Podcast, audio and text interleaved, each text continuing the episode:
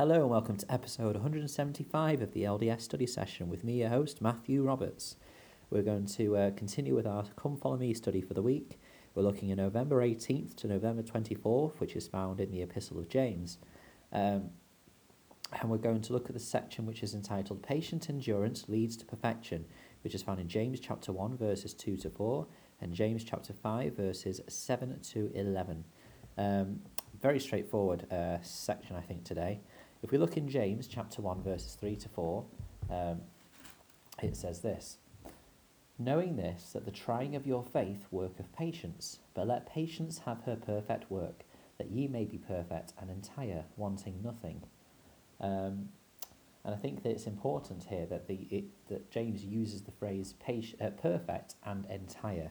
And we know that uh, when the Saviour says the words, Be ye perfect as your Father in heaven is perfect, he is talking not just perfect, but he's talking about complete or finished, which seems to fit the second adjective that uh, James uses here of entire. So we know that patience uh, and having this um, faith working uh, us so that we can be patient uh, means that we can one day become complete. We can become what our Heavenly Father wants us to become. Uh, and so I think that obviously patience is a very important uh, con- uh, concept or principle here uh, in the gospel that we need to have patience, that we'll need to have patience with ourselves, really, that one day we can become what our Heavenly Father wants us to become, but you know it will take time. We won't be perfect straight away. We won't be complete straight away. Otherwise, why would we come to earth? Um, it's an important principle that can bring hope uh, to, to many of us because I know that I make mistakes and I get frustrated for myself for that, but because we can have patience or we need to have patience, we can then make, make it known to ourselves that we can come through. Um, in a talk called Seek Ye Out of the Best Books in October 2017, um, Ian S. Ardern of the 70 said this quote, The greater the light in our lives, the fewer the shadows. However, even in an abundance of light, we are exposed to people and comments that misrepresent our beliefs and try our faith. The Apostle James wrote that the trying of our faith worketh patience. With this insight, Elder Neal A. Maxwell taught, a patient disciple will not be surprised nor undone when, when the church is misrepresented. Questions about our church history and beliefs do arise. Where we turn to find the correct answers requires great care. There is nothing to be gained in exploring the views and opinions of the less informed or disenchanted. The best counsel was given by the Apostle James. If any of you lack wisdom, let him ask of God. Asking of God is to be preceded by careful study, for we are under scriptural mandate to seek out the best books, words of wisdom, and to seek learning even by study and also by faith. There is a rich abundance of these books written by heaven inspired church leaders and recognized safe and reliable church history and doctrine scholars with that said, none surpass the majesty of the revealed Word of God in canonized Scripture. From those thin pages thick with spiritual insights, we learn through the Holy Ghost and thereby increase in light. Close quote. It's interesting, Elder uh, is referring uh, specifically here to uh, patience in questioning our faith. And I think that questioning our faith is an important part of it we can only become more developed, more complete in our understanding of scriptural and doctrinal understanding and um, and knowledge by questioning. If we don't question our faith, if we don't seek questions, well, if we don't seek more understanding to answer questions, then our faith will not develop. It will not grow. It will, and if it's not growing, it will start to wilt. Um, this is why that we are encouraged to question uh, to bring questions to General Conference, to the temple, to other places, because we can find and seek answers with patient and de- dedicated study.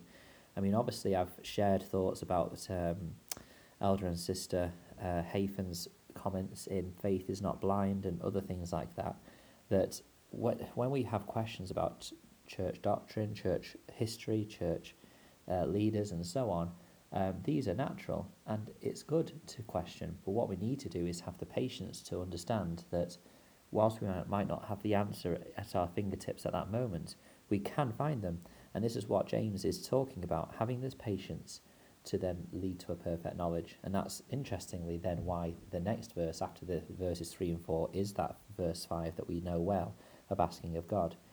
Um, and so basically, when we have these questions, it's not we shouldn't be surprised by them, and we shouldn't just turn to uh, sources uh, that can, you know, a claim to give us an instant answer, and that's even from you know um, not just those that question and critic the church, but also those that defend and you know try and explain the answers that can be given for the church. But we need to have that patience that we need to study for ourselves and find that answer uh, from God. Um, this patient endurance leading to perfection is also taught in James chapter 5. Uh, in James chapter 5, verses 7 to 8, uh, he says this uh, Be patient, therefore, brethren, unto the coming of the Lord. Behold, the husbandman waiteth for the precious fruit of the earth, and have long patience for it until he receive the early and latter rain. Be ye also patient, establish your hearts, for the coming of the Lord draweth nigh. I think that's interesting because it's, for, to, to me, teaching the principle that the Saviour is patient with us goodness me, like he has to be patient with us because I can imagine watching myself. You know, if, if the Saviour is, well, I know the Saviour is watching over me, um, and he sees me make the choices I do, he must get. any lesser person would get so frustrated uh, with me, with the choices that I make, and how I keep making the same choices over and over again that are wrong. Uh, and so I'm grateful for his patience. And so I think it's fair of him to ask us to be patient uh, in the in the what we have to go through, because um, he of course sees all of God's children and sees the choices they make, and he must have Im- immeasurable immeasurable patience to have that love for us still. Um, and then in James chapter five verse eleven, it says, "Behold, we count them happy which endure. Ye have heard this, the patience of Job, and have seen the end of the Lord, that the Lord is very pit- pitiful and of tender mercy." Which is again similar concept teaching that the Lord has mercy for us and patience, but also we see examples in the scriptures of those who are patient uh, and how they see great blessings as a result of their patience. Um, yeah, and so I think we could count to, to m- multiple examples in the scriptures about this. Um, in a talk given in April 1998, we count them happy which endure. Um, Robert D. Hales of the Quorum of the Twelve Apostles said this quote, uh, There is, uh, as individuals, we do not know when the end of mortality will come. We need to develop the ability to endure and complete our responsibilities of today, however difficult the days ahead may be. And then he goes on to say, There is nothing that we are enduring that Jesus does not understand, and he waits for us to go to our Heavenly Father in prayer.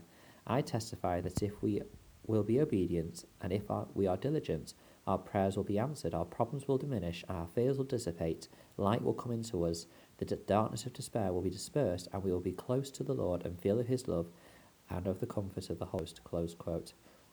I think that as we uh, consider the fact that our Heavenly Father and our Saviour, more important, uh, especially, knows what we go through and has felt these trials and difficulties that we need to have patience through, he is able to help us, He is able to bless us, and He is able to comfort us.